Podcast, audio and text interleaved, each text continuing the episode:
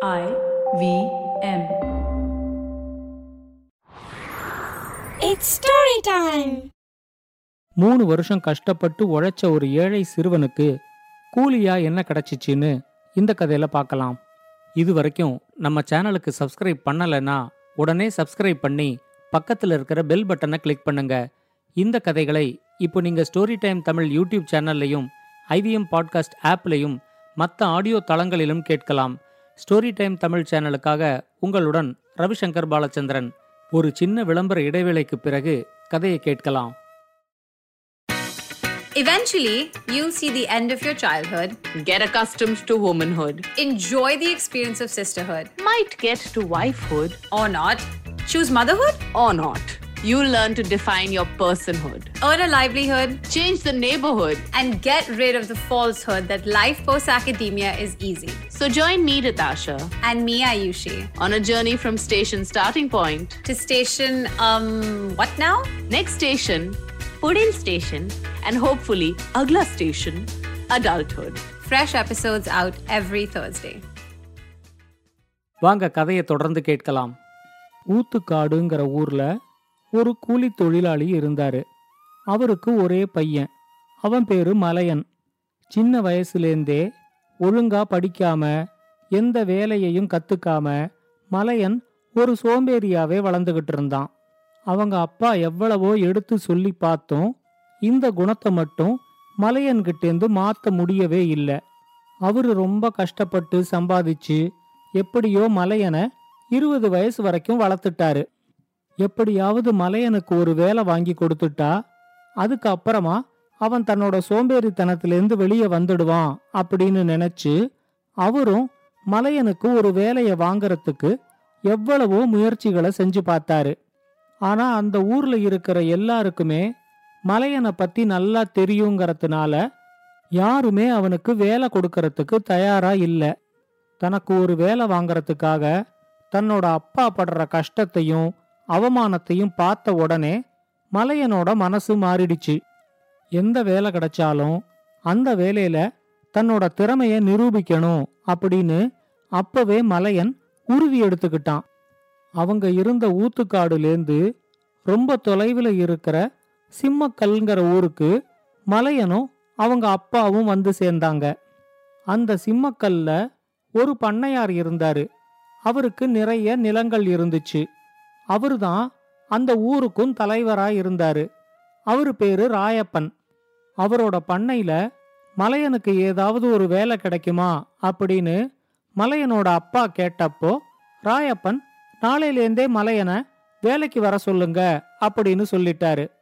மலையன் எப்படி வேலை செய்யறான்னு பார்த்த அப்புறம்தான் அவனுக்கு எவ்வளவு கூலி கொடுக்கணும் அப்படிங்கிற முடிவை தன்னால எடுக்க முடியும் அப்படின்னு ராயப்பன் சொல்லிட்டாரு.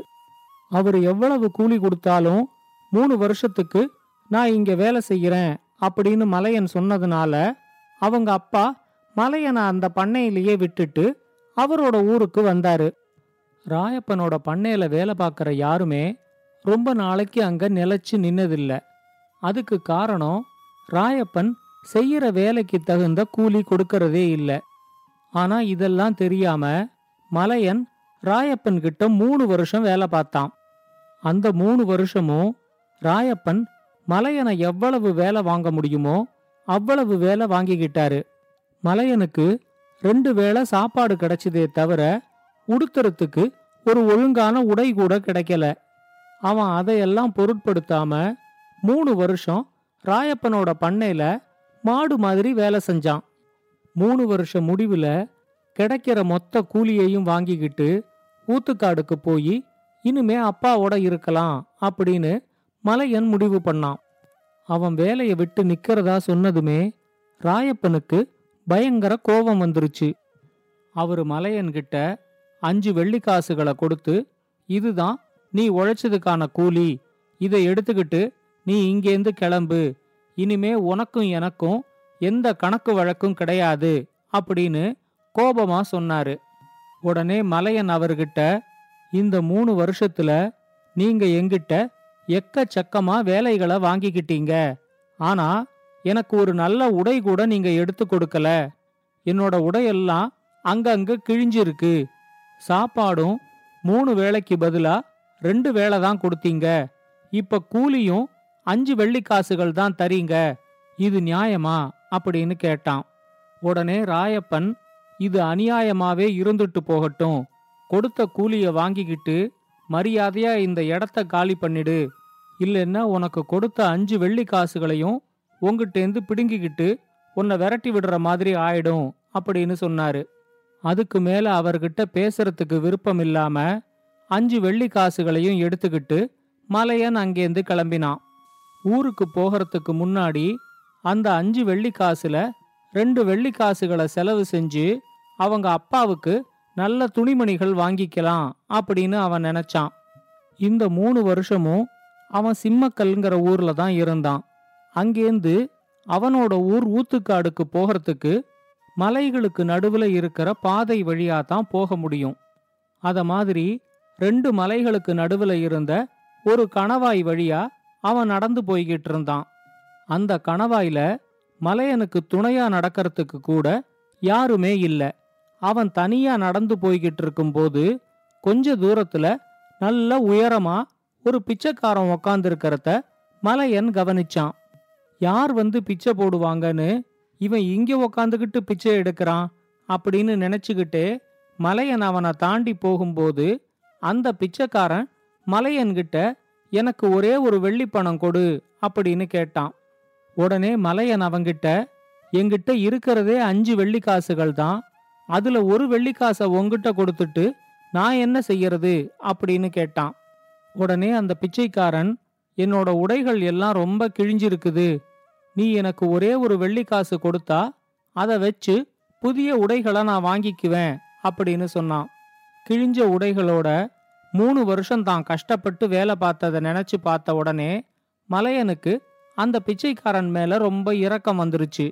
தங்கிட்ட இருந்த அஞ்சு வெள்ளிக்காசுல ஒரு வெள்ளிக்காசை அந்த பிச்சைக்காரனுக்கு கொடுத்துட்டு மலையன் அங்கேருந்து கிளம்பினான். கணவாயில பாதி தூரம் கடந்ததும் அங்கேயும் உயரமா ஒரு பிச்சைக்காரன் இருக்கிறத மலையன் கவனிச்சான். அவன் பார்க்கறதுக்கு கணவாய் தொடக்கத்துல இருந்த பிச்சைக்காரன் மாதிரியே தான் இருந்தான். இந்த பிச்சைக்காரனும் மலையனுக்கு இரக்கம் வர்ற மாதிரி கொஞ்ச நேரம் அவங்கிட்ட பேசி மலையன்கிட்டேந்து ஒரு வெள்ளிக்காசை வாங்கிக்கிட்டான். கணவாயோட பாதை முடிவுக்கு வரும்போது அங்கேயும் உயரமா ஒரு பிச்சைக்காரன் இருந்தான். ஆனா மத்த ரெண்டு பேர் மாதிரி இல்லாம இந்த பிச்சைக்காரன் ரொம்ப வயசானவனா இருந்தான். அவனும் மலையன்கிட்ட ஒரு வெள்ளிக்காசு கொடுத்தா கிழிஞ்சிருக்கிற தன்னோட உடைகளுக்கு பதிலா புதிய உடைகளை வாங்கிக்க முடியும் அப்படின்னு சொன்னான். இந்த பிச்சைக்காரனை பார்த்த உடனே மலையனுக்கு அவங்க அப்பா ஞாபகம் வந்துருச்சு.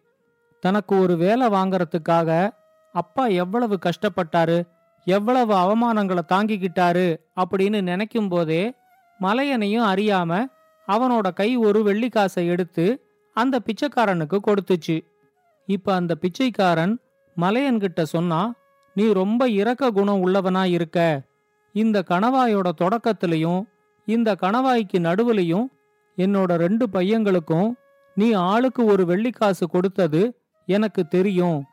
உங்ககிட்ட இருந்த அஞ்சு வெள்ளிக்காசுல நீ மூணு வெள்ளிக்காசுகளை எங்களுக்கே கொடுத்ததுனால நான் உனக்கு மூணு வரம் தரேன். உனக்கு என்ன வேணும்னு கேளு அப்படின்னு சொன்னான். அந்த பிச்சைக்காரன் திடீர்னு இப்படி கேட்டதும் மலையனுக்கு என்ன வரம் கேட்கறதுன்னே தெரியல. அவன் கொஞ்சம் யோசிச்சு கண்ணன் குழல் ஊதி எல்லாரையும் ஆட வச்சாரு. அத மாதிரி எனக்கும் ஒரு குழல் வேணும். அந்த குழலை நான் ஊதினா எல்லாரும் ஆடணும் அப்படின்னு கேட்டான். உடனே அந்த பிச்சைக்காரன் சரி அடுத்த வரத்தை கேளு அப்படின்னு சொன்னான். உடனே மலையன் கேட்டான் ஒரு பொருள் எவ்வளவு தொலைவில் இருந்தாலும் அதை சரியா குறிபார்த்து அடிக்கிற மாதிரி எனக்கு ஒரு உண்டிவில் வேணும் அப்படின்னு கேட்டான். உடனே பிச்சைக்காரனும் சரி மூணாவது வரத்தை கேளு அப்படின்னு சொன்னான். இப்ப மலையன் கொஞ்சம் யோசிச்சு நான் யாருகிட்ட எதை கேட்டாலும் அவங்க அதை எனக்கு கொடுத்துடணும் அப்படின்னு கேட்டான். உடனே அந்த பிச்சைக்காரன் சிரிச்சுக்கிட்டே சொன்னான் நீ முதல்ல கேட்ட ரெண்டும் ஆசை ஆனா மூணாவது கேட்டது பேராசை. நான் உனக்கு வரம் தரேன்னு சொல்லிட்டதுனால நீ கேட்ட எல்லாத்தையுமே நான் உனக்கு தரேன். இந்தா உன்னோட புல்லாங்குழலையும் உண்டி வில்லையும் எடுத்துக்கோ. ஆனா பேராசை உனக்கு இருக்கக்கூடாது அப்படிங்கறத உணர்த்துறதுக்காக இந்த மூணுமே ஒரே ஒரு முறை தான் பயன்படும். அதனால இத மூணையும் நீ கவனமா பயன்படுத்திக்கோ அப்படின்னு சொன்னான். குழலையும் உண்டி வில்லையும் வாங்கிக்கிட்டு அந்த பிச்சைக்காரனுக்கு நன்றி சொல்லிட்டு மலையன் அங்கேருந்து கிளம்பினான். ரொம்ப தூரம் நடந்ததுல அவனோட கால் ரொம்ப வலிக்க ஆரம்பிச்சிருந்துச்சு. அப்போ ஒரு இளவரசன் குதிரையில அந்த பக்கமா வந்தான். அவனோட குதிரை பார்க்கறதுக்கு ரொம்ப அழகாவும் கம்பீரமாவும் இருந்துச்சு. அதை பார்த்த உடனேயே மலையனுக்கு அந்த குதிரை வேணும் போல இருந்துச்சு. ஒரு வரத்தை பயன்படுத்தி அந்த இளவரசன் கிட்ட இந்த குதிரையை எனக்கு கொடு அப்படின்னு கேட்டான். மலையன் அப்படி கேட்டதும் பதிலே பேசாம அந்த இளவரசன் குதிரையிலேந்து இறங்கி மலையன்கிட்ட குதிரையை குதிரைய கொடுத்துட்டு கணவாய் வழியா நடக்க ஆரம்பிச்சிட்டான். மலையன் தனக்கு கிடைச்ச குதிரைய ஓட்டிக்கிட்டு பக்கத்துல இருந்த ஒரு நகரத்துக்கு வந்தான். அவங்கிட்ட இருந்த ரெண்டு வெள்ளிக்காசுகளை செலவழிச்சு இளவரசர்கள் உடுத்துற மாதிரி ஒரு விலை உயர்ந்த உடைய வாங்கிக்கிட்டான். அந்த உடைய உடுத்திக்கிட்டு குதிரையில ஏறி மறுபடியும் கணவாய் வழியா சிம்மக்கல்லுக்கே திரும்ப வந்தான். மலையன் போட்டிருந்த உடையும் அவனோட குதிரையையும் பார்த்த உடனே ராயப்பனுக்கு ரொம்ப ஆச்சரியமாயிடுச்சு. நீ இங்கேந்து வேலையை விட்டு போனதும் இப்போ ஒரு பெரிய மனுஷன் ஆயிட்ட போல இருக்குது. எல்லாமே நீ என்கிட்ட வேலை பார்த்த அதிர்ஷ்டந்தான் ஆமா இது என்ன ஒரு குழல் வச்சிருக்கிற? இப்ப நீ சங்கீதமும் கத்துக்க ஆரம்பிச்சிட்டியா? அப்படின்னு கேட்டாரு. உடனே மலையன் அவர்கிட்ட நான் ஒரு உண்டி வில்லுன்னு தான் வச்சிருக்கிறேன். இந்த உண்டி வில்லால எவ்வளவு தொலைவில் இருக்கிற ஒரு பொருளையும் என்னால குறி தப்பாம அடிக்க முடியும் அப்படின்னு சொன்னான். அவன் சொன்னதை கேட்டதும் ராயப்பனுக்கு ரொம்ப எரிச்சலா இருந்துச்சு. தங்கிட்ட வேலை பார்த்த ஒருத்தன் தன்னை விட திறமைசாலியா ஆகிறது ராயப்பனுக்கு கொஞ்சம் கூட பிடிக்கல. உடனே அவர் மலையன்கிட்ட அதோ அந்த மலை மேல இருக்கிற ஒத்த பனைமரத்துல ஒரே ஒரு பழம் மட்டும் பழுத்திருக்கு. உன்னால இங்கேந்தே குறி தவறாம அந்த ஒத்த பனம்பழத்தை மட்டும் அடிக்க முடிஞ்சிச்சின்னா என்னோட நிலங்கள்ல பாதிய நான் உனக்கு கொடுத்துடுறேன் அப்படின்னு ஒரு சவால் விட்டாரு. உடனே மலையன் அவர்கிட்ட நானும் உங்களுக்கு ஒரு சவால் விடுறேன். ஒருவேளை குறி தவறாம நான் அந்த ஒத்த பனம்பழத்தை அடிச்சிட்டா அத மலையோட அந்த பக்கம் நீங்க இறங்கி உங்க உடைகள் கிழியாம கண்டுபிடிச்சு எடுத்துக்கிட்டு வரணும். ஒருவேளை உங்க உடைகள் கிழிஞ்சிச்சுனாலோ இல்ல அந்த பழத்தை உங்களால எடுத்துக்கிட்டு வர முடியலனாலோ உங்ககிட்ட இருக்கிற மீதி நிலங்களும் என்னோடது. இந்த சவாலுக்கு நீங்க தயாரா? அப்படின்னு கேட்டான். ராயப்பன் உடனே சவாலுக்கு நான் தயார்தான். நீ முதல்ல அந்த பனம்பழத்தை ஒழுங்கா அடி பாப்போம் அப்படின்னு சொன்னாரு. ஊர் மக்கள் முன்னாடி தான் இந்த போட்டி நடக்கணும் அப்படின்னு மலையன் சொன்னதுனால அந்த ஊர் மக்கள் எல்லாரும் அங்க கூடிட்டாங்க. மலையன் தங்கிட்ட இருந்த உண்டி வில்லை எடுத்து அந்த பனம்பழத்தை குறிபார்த்து அடிச்சான். அதுதான் முதல் தடவைங்கிறதுனால உண்டி வில்லும் அந்த பனம்பழத்தை சரியா அடிச்சு மலையோட அந்த பக்கம் போட்டுச்சு. அங்க கூடியிருந்த மக்கள் எல்லாரும் மலையனுக்காக கைத்தட்டினாங்க. ராயப்பன் மட்டும் ஐயோ சொன்ன மாதிரி அடிச்சிட்டானே என்னோட பாதி சொத்து போச்சே அப்படின்னு அலறிக்கிட்டு மலையோட அந்த பக்கத்துல அந்த பனம்பழத்தை தேடிக்கிட்டு இறங்கினாரு. பனம்பழம் விழுந்த இடத்துல ஒரே முள் புதரா இருக்குங்கிறது மலையனுக்கு ஏற்கனவே நல்லா தெரியும். ராயப்பன் அந்த பனம்பழத்தை தேடி எடுத்துக்கிட்டு வர வரைக்கும் நான் இந்த குழலை வாசிக்கிறேன் நீங்க எல்லாரும் கேளுங்க அப்படின்னு சொல்லிட்டு மலையன் அந்த குழலை எடுத்து வாசிக்க ஆரம்பிச்சான். அது முதல் தடவைங்கிறதுனால அவன் குழலை வாசிக்க ஆரம்பிச்சதும் அங்க சுத்தி இருந்த எல்லாருமே நடனமாட ஆரம்பிச்சாங்க. மலையோட அந்த பக்கம் இறங்கிக்கிட்டு இருந்த ராயப்பனாலையும் நடனமாடாம இருக்க முடியல.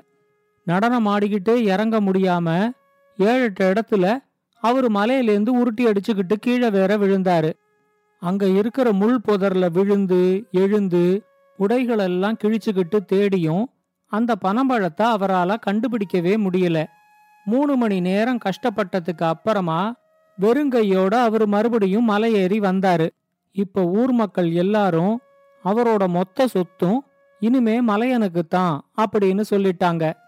மலையன் அவர்கிட்ட சொன்னா மூணு வருஷம் உழைச்சதுக்கு அப்புறமா நான் எப்படி கிழிஞ்ச உடைகளோட இந்த ஊரை விட்டு போனேனோ அதே மாதிரி நீங்களும் இப்போ கிழிஞ்ச உடையோட இந்த ஊரை விட்டு போக போறீங்க. ஆனா நீங்க கொடுத்த மாதிரி அஞ்சு வெள்ளி காசுகளை கொடுத்து நான் உங்களை அனுப்ப போறதில்ல. நீங்க சேர்த்து வச்சிருக்கிற பணத்திலேந்து ஆயிரம் பொற்காசுகளை நான் உங்களுக்கு தரேன். அதை வச்சுக்கிட்டு நீங்க வேற ஏதாவது ஒரு ஊர்ல ஏதாவது வியாபாரம் செஞ்சு பொழைச்சிக்குங்க அப்படின்னு சொன்னான். ராயப்பனும் அவன் கொடுத்த பணத்தை வாங்கிக்கிட்டு அந்த ஊரை விட்டே போயிட்டாரு. ஒரு தடவை பயன்படுத்திட்டதுனால இப்ப மலையன்கிட்ட இருக்கிறது ஒரு சாதாரண குழலும் சாதாரண உண்டிவில்லும் தான். இந்த கதையை பத்தின உங்களோட கருத்துக்களை ஸ்டோரி டைம் தமிழ் யூடியூப் சேனல்லையும் பாட்காஸ்ட்லையும் பின்னூட்டத்தில் கமெண்ட்ஸாக பதிவு பண்ணுங்க. இது மாதிரி பல பாட்காஸ்டுகளை கேட்க ஐவிஎம் பாட்காஸ்ட் டாட் காம் இணையதளத்துக்கு வாங்க. இல்லை ஐவிஎம் பாட்காஸ்ட் ஆப்பை டவுன்லோட் பண்ணுங்கள் I hope you enjoyed that show. Let me tell you a little bit about what happened on the IVM Podcast Network this week. On Cyrus Says, Cyrus was joined by Irfan Pabani, who is an old friend of his. They talk about the rich flavors of Indian food and Parsi food specifically. He was also joined by author and historian William Dalrymple. They discuss literature, history, and the culture of the Indian subcontinent. And let me give you a few quick things to check out. Chuck, aka Deepak Gopal Krishnan of Simplified and the Origin of Things frame, has Rohan Joshi, formerly of AIB, on his show. Also on this round is on me. Gautam Purohit of Thakur's Bhojnalaya was on. On the note, Maruk and I talks about the cabinet reshuffle. And do check out Global Victoria Tech Talks. We talk about the booming gaming and edutech industries in Australia. Do follow us on Facebook, Twitter, LinkedIn, and Instagram to keep up what's going on on the network. And I'd like to finally thank our sponsors on the network this week, Cred, Ciet, and Global Victoria. Thank you so much for making this possible. Whether you're an established sports person or a budding one, or simply a sports enthusiast, join us, Tanvi and Shlok. We are two passionate pro badminton players talking policy, mindset, and everything sport. So tune in to the Millennial Athlete every Monday. Only on the IVM Podcast Network. Trust us, it's gonna be lit.